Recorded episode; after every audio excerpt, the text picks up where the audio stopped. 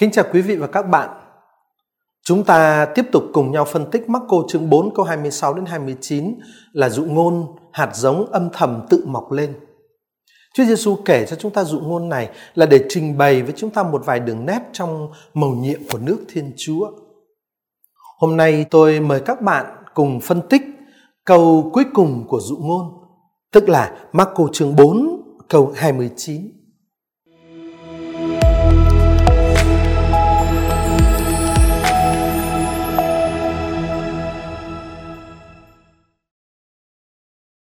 Khi ấy Chúa Giêsu nói, chuyện nước Thiên Chúa thì cũng tựa như chuyện một người vãi hạt giống trên đất. Đêm hay ngày, người ấy ngủ hay thức, hạt giống vẫn nảy mầm và mọc lên bằng cách nào thì người ấy không biết. Đất tự động sinh hoa kết quả, trước hết cây lúa mọc lên rồi trổ đồng đồng và sau cùng thành bông lúa nặng chịu hạt. Lúa vừa chín, người ấy đem liềm ra gặt vì đã đến mùa. Kính thưa các bạn, câu cuối cùng của dụ ngôn, Chúa Giêsu kể, lúa vừa chín, người ấy đem liềm hái ra gặt vì đã đến mùa. Chúng ta sẽ tập trung vào ba điểm. Điểm thứ nhất, lúa chín nghĩa là gì? Điểm thứ hai, đem liềm hái ra gặt nghĩa là gì? Và điểm thứ ba, đã đến mùa nghĩa là gì? Như chúng ta đã tìm hiểu, ở câu 27 và câu 28, Chúa Giêsu không nói đến bất cứ hoạt động nào của người vãi hạt giống. Sau khi ông ta đã vãi hạt giống ở trên đất thì không có bất cứ một hoạt động nào của ông ta được kể ra. Nhưng rồi vào cái thời điểm thu hoạch thì ông ta lại hoạt động trở lại. Mùa gặt có một cái thời điểm rất là cụ thể và cái thời điểm đó được báo hiệu bởi chính bông lúa. Cho đến cái giây phút cuối cùng của tiến trình trưởng thành thì cái tiến trình trưởng thành đấy luôn luôn được tôn trọng, không thể bị ép buộc. Nhưng tại cái thời điểm có thể quan sát thấy là bông lúa đã chín thì người gieo vãi hạt giống lập tức phải có mặt để thu hoạch. À, chúng ta dịch chữ paradoi ở trong bản văn Hy Lạp là chín, lúa chín. Paradoi là động từ paradidomi được chia ở thời Auris, subjunctive, dạng chủ động, ngôi thứ ba số ít. Và để hiểu đúng ý nghĩa của cái dụ ngôn này thì chúng ta buộc phải chú ý đến cái động từ paradidomi ở đây. Động từ paradidomi ở trong ờ, tin mừng Marco được tác giả sử dụng 17 lần và trong đó có 15 trường hợp ờ, động từ này có bổ ngữ chỉ người. Và ở trong khi mà động từ này có bổ ngữ chỉ người đó, thì nó có thể được dùng ở dạng hoạt động hay dạng thụ động. Ở dạng hoạt động thì paradidomi có nghĩa là nộp để cho phải chết.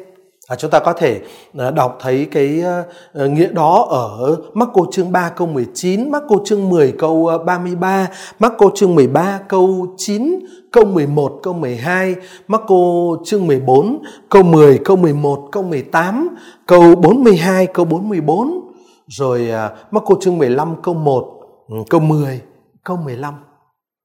Còn khi động từ paradidomi này được dùng ở dạng thụ động thì paradidomi có nghĩa là bị nộp, tất nhiên là bị kẻ thù nộp để cho phải chết. Chúng ta có thể gặp thấy cái nghĩa đó ở ờ, Marco chương 1 câu 14, Marco chương 9 câu 31, chương 10 câu 33 và chương 14 câu 41. Cái hình thức paradoi xuất hiện ở trong dụ ngôn này đó thì cái hình thức paradoi xuất hiện 3 lần ở trong Marco.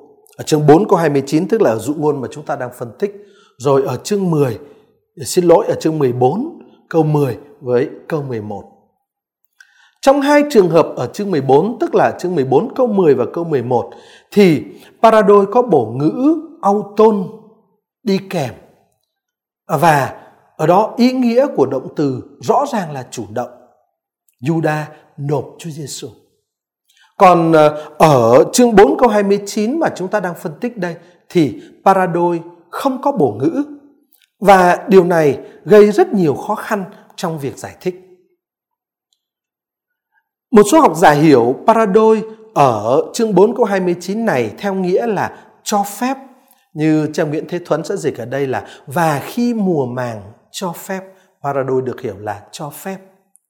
Ở một số học giả khác thì lại hiểu paradoi ở đây theo nghĩa là nghĩa phản thân, tức là ừ, có thể dịch là phó thác. Như ở trong ờ, thư thứ nhất của Thánh Phêrô Tông Đồ chương 2 câu 23. Paradidu de tu grinonti dikaios tức là dịch là người phó thác cho đấng xét xử công bình nhưng người phó thác cho đấng xét xử công bình quả thực phó thác mình hay tự nộp mình là một kiểu nói có liên kết chặt chẽ với bị phó nộp. Ở chương 9 câu 31, chương ờ, 10 câu 33, chương 14 câu 21, câu 41 ta sẽ thấy nói đến chuyện Chúa Giêsu bị phó nộp, bị nộp. Ở chương 13 câu 9, câu 11, câu 12 ta sẽ thấy nói đến chuyện Chúa Giêsu nói đến chuyện người người ta tức là thế gian sẽ nộp các môn đệ. Để chúng ta thấy như vậy là cái động từ uh, paradidomi và trong đời trường hợp của chúng ta đây paradoi nó có nghĩa là nộp là phó nộp hay nếu mà tự nộp mình thì tức là tự ký thác mình tự phó thác mình thế ở đây Marco dùng với nghĩa bóng rằng bông lúa phó nộp mình để nói về việc một con người khi đã hoàn toàn uh, phó nộp mình cho sứ điệp tin mừng thì uh, được diễn tả qua hình ảnh lúa chín. Đó, một con người hoàn toàn phó nộp mình cho sứ điệp tin mừng. Tức là người đó làm cho mình hoàn toàn thuộc về sứ điệp tin mừng. Người đó phó thác mình cho sứ điệp tin mừng. Người đó buông mình cho sứ điệp tin mừng. Người đó nộp mình cho sứ điệp tin mừng. À, và chính vì ờ, chính muốn nói đến cái nghĩa đó mà tác giả Marco đã sử dụng cho hoa trái cho bông lúa. Cái động từ vốn tự nó chỉ có thể sử dụng cho con người. Thì bông lúa không phó thác mình nhưng nhưng mà uh, người được thấm đẫm sứ điệp tin mừng thì phó thác mình cho Thiên Chúa cho Chúa Giêsu cho sứ điệp tin mừng. Để diễn tả cái ý đó. Nên tác giả nói khi lúa chín theo kiểu nói của chúng ta và cái sự chủ động tự nộp mình thì chúng ta biết nó sẽ tương ứng với cái điều kiện thứ hai của việc đi theo Chúa Giêsu như được chính Chúa Giêsu nói ở Marco chương 8 câu 34 sau này. Ngài nói, ai muốn theo tôi phải từ bỏ mình và điều kiện thứ hai, vác thập giá của mình mà theo nộp mình cho cái chết thập giá. Đó, thế thì chúng ta thấy ở đây như vậy á, cái cụm từ khi lúa chín hay uh, dịch sát hơn là khi lúa nộp mình, khi lúa phó mình thì cụm từ này sẽ mô tả một cách chính xác sự thành toàn sau cả một tiến trình biến đổi của con người. Động từ tự nộp có nghĩa ờ, tất nhiên là có tương quan với bị nộp. Động từ này xuất hiện ở trong liên quan đến Gioan Tẩy Giả chương 1 câu 14, uh, ờ, trong liên quan với Chúa Giêsu chương 3 câu 19. Đấy. Chính vì vậy cho nên có thể nói việc lúa chín hay là lúa tự phó nộp mình thì tương ứng với cái quyết định tạo thành con người mới đó là quyết định hợp tác với công cuộc cứu độ của Chúa Giêsu. Chúa Giêsu là đấng đã nộp mình vì nhân loại, à, nộp mình cho cái chết vì nhân loại. Thì bây giờ cái con người đã thấm đẫm tin mừng cũng quyết định nộp mình, tất nhiên là nộp mình như Chúa Giêsu và cùng với Chúa Giêsu vì ơn cứu độ của nhân loại. Đó là cái con người đã chấp nhận rằng cuộc sống của chính mình có thể bị nguy hiểm, hay nói cách khác, người đó quyết định đi theo Chúa Giêsu đến tận cùng. Và đó chính là ý nghĩa của chi tiết lúa chín trong dụ ngôn. Nó diễn tả cái cái trạng thái tâm hồn, tâm linh và cái quyết định của người đã thấm đẫm tin mừng là bây giờ quyết định nộp mình như Chúa Giêsu dấn thân vì ơn cứu độ của thế giới. Và lúa chín như thế chính là tín hiệu để người gieo vãi hạt giống thực hiện tiếp cái công việc của mình À, Chúa Giêsu nói người ấy đem liềm ra gặt vì đã đến mùa. Ở đây đó, thưa các bạn, thực ra chúng ta thấy xuất hiện một cụm từ mà kể là cũng kỳ lạ, đó là đem liềm ra gặt vì đã đến mùa. Cái cụm từ này ám chỉ sách ngôn sứ Joel chương 4 câu 13 trong bản 70. Nếu các bạn đọc ở trong bản 70 bản dịch ờ, uh, cựu ước sang tiếng Hy Lạp các bạn sẽ thấy uh, cái cụm từ mà Marco viết ở trong bản Hy Lạp ở đây với cái cụm từ ở trong trong trong trong uh, ngôn sứ Gioan chương 4 câu 13 bản 70 đó, nó y y như nhau. Ở trong đó ở trong Gioan vị ngôn sứ nói về việc triệu tập các quốc gia ngoại giáo tất nhiên là về phương diện quân sự việc họ triệu tập nhau để và cái việc đó khiến cho các quốc gia đó bị hủy hoại và cái biến cố đó được coi là một cuộc phán xét của thiên chúa chống lại các quốc gia ngoại giáo câu hỏi là, vậy thì ở trong Marco chương 4 câu 29 này, khi tác giả ám chỉ đến sách ngôn sứ Gioan đó, thì cái chi tiết đem liềm ra gặt phải được hiểu như thế nào? Chắc chắn ở đây Chúa Giêsu nói đến một nội dung có liên quan đến các dân ngoại, không phải dân Do Thái. Điều đó là chắc chắn. Ngôn sứ Joel cũng nói đến một điều liên quan các dân ngoại và ở đây khi Marco dùng lại ám chỉ lại cái đoạn ngôn sứ đó thì cũng có ý nói đến một chuyện liên quan đến dân ngoại. Chúng ta có thể nói đến hai nội dung mà tác giả Thiên mừng Marco muốn nhấn mạnh ở đây với cái chi tiết đem liềm ra gặt lúa này. Thứ nhất, Marco thực hiện một sự đảo ngược ý nghĩa. Liềm hái ở trong câu chuyện dụ ngôn này không phải là dụng cụ hủy diệt mà là dụng cụ thu hoạch vụ mùa. Và như thế, đây không phải là một hình ảnh của sự hủy hoại mà nói cho chính xác đây là hình ảnh của sự cứu độ các quốc gia mà ở đó sứ điệp tin mừng đã được truyền bá. Ở chương 4 câu 26 mở đầu ở dụ ngôn đó, chúng ta biết người gieo vãi vãi hạt giống epitesges trên đất, tức là như chúng ta đã giải thích ở video trước, tức là trên toàn thế giới, trên các quốc gia ngoại giáo. Và bây giờ đem liềm ra hái là thu hoạch cái vụ mùa đó chứ không phải hủy hoại các quốc gia ngoại giáo.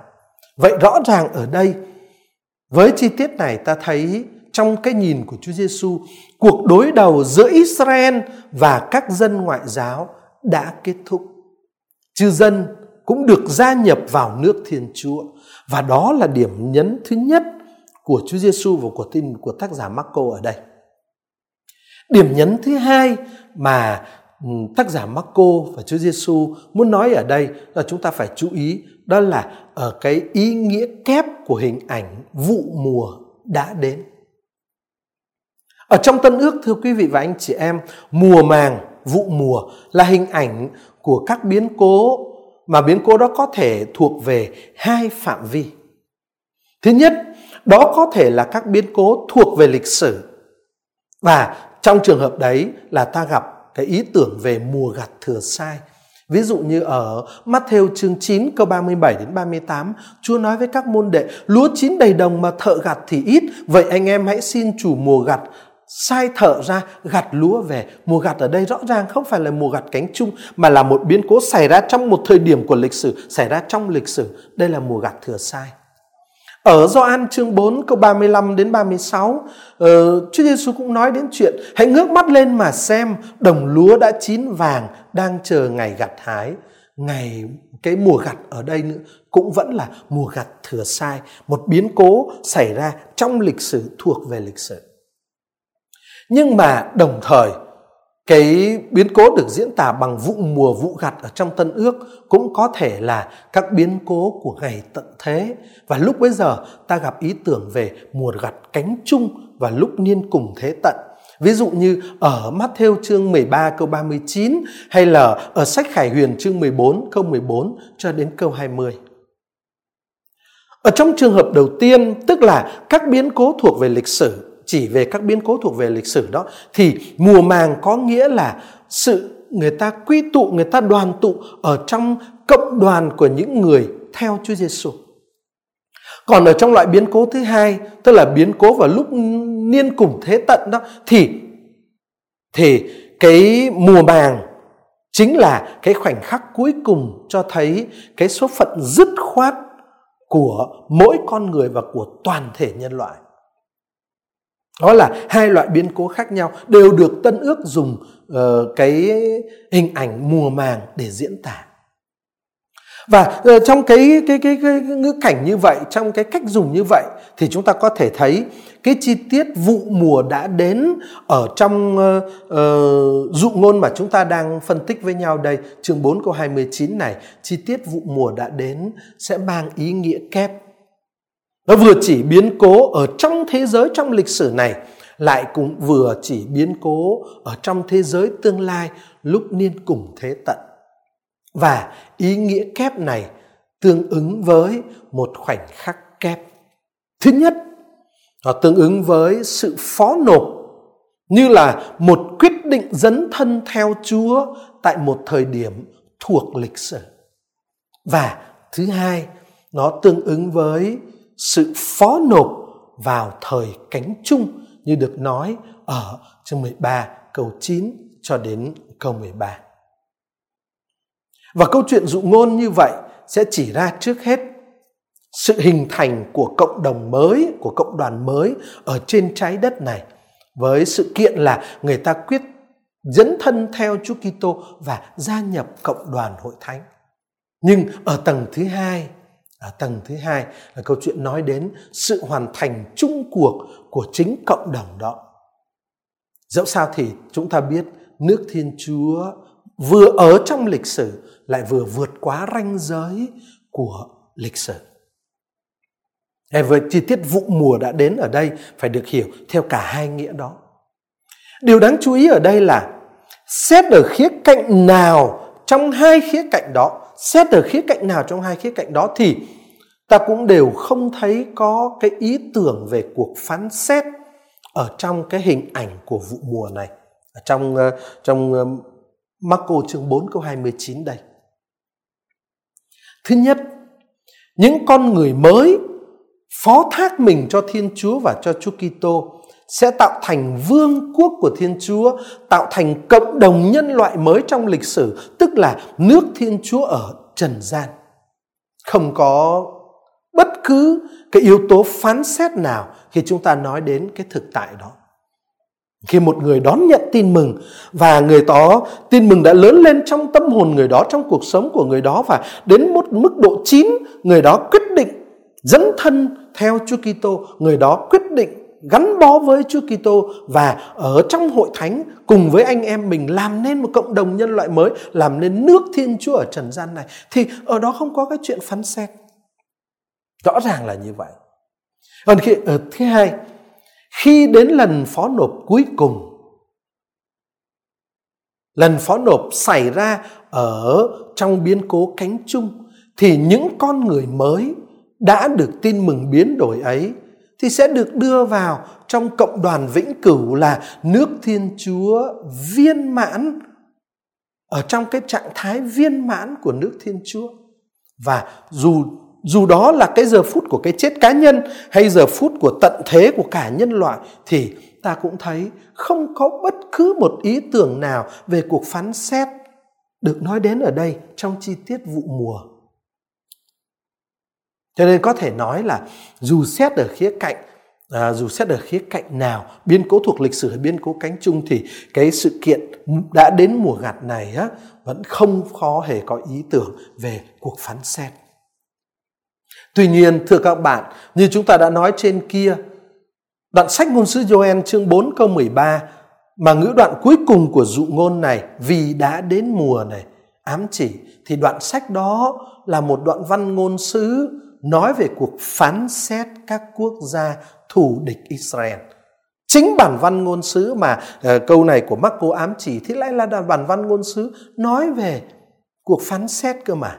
Vì thế cho nên một số học giả cho rằng thật khó có thể phủ nhận ý tưởng về cuộc phán xét ở Marco chương 4 câu 29.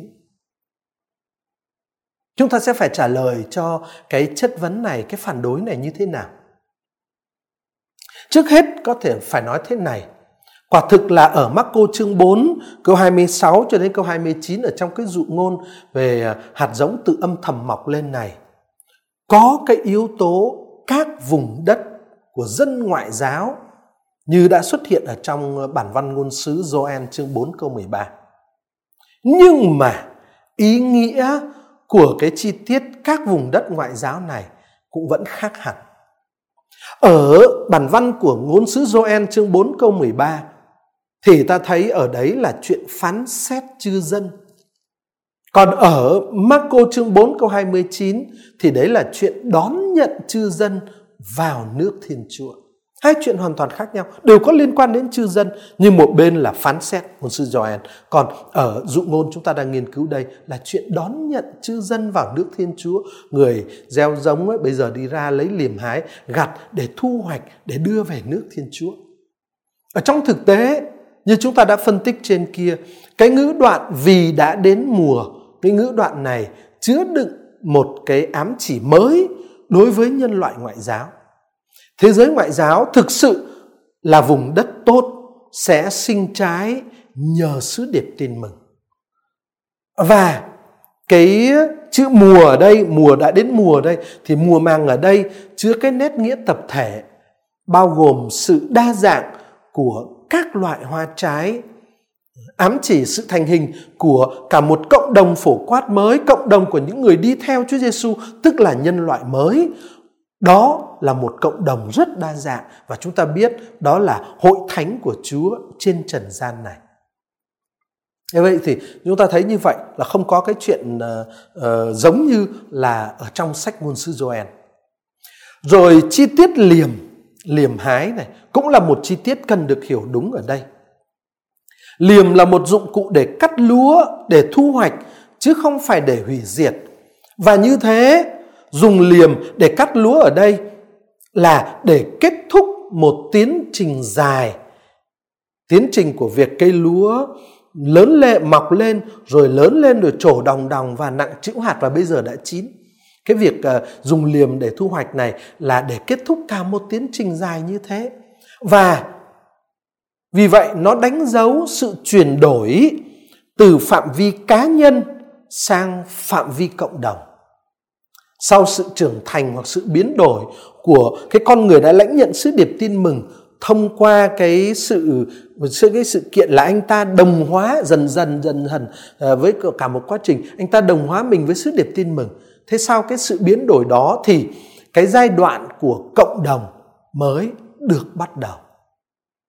Mỗi người khi đã lãnh nhận tin mừng thì tin mừng sẽ làm thay đổi con người đó đó. Rồi ờ, khi con người đó được thay đổi thì họ gia nhập vào một cộng đồng, cộng đồng hội thánh, cộng đồng nước Thiên Chúa ở trần gian và đem liềm ra gặt là để thu hoạch tức là để đưa những bông lúa đã nặng chữ hạt ấy vào trong cộng đồng hội thánh là nước Thiên Chúa ở trần gian. Đó là cộng đồng của những môn đệ của Chúa Giêsu, những kẻ đi theo Chúa Giêsu làm thành một cộng đồng nhân loại mới, những kẻ đã sẵn sàng phó nộp mình cùng với Chúa Giêsu, phó nộp mình vì phần rỗi, vì ơn cứu độ của thế giới. Và hiểu như thế thì thưa anh chị em, chúng ta vẫn có thể an tâm loại bỏ cái ý nghĩa về sự phán xét khỏi cái chi tiết cuối cùng của dụ ngôn mà chúng ta đang nghiên cứu đây lúa vừa chín tức là người đón nhận tin mừng vừa đạt đến độ chín khi người ta quyết định dẫn thân theo Chúa Kitô trọn vẹn thì người vãi hạt giống liền đem liềm ra gặt vì đã đến mùa và gặt đó là để đưa người đó vào trong vương quốc của Thiên Chúa, trong nước của Thiên Chúa ngay trên trần gian.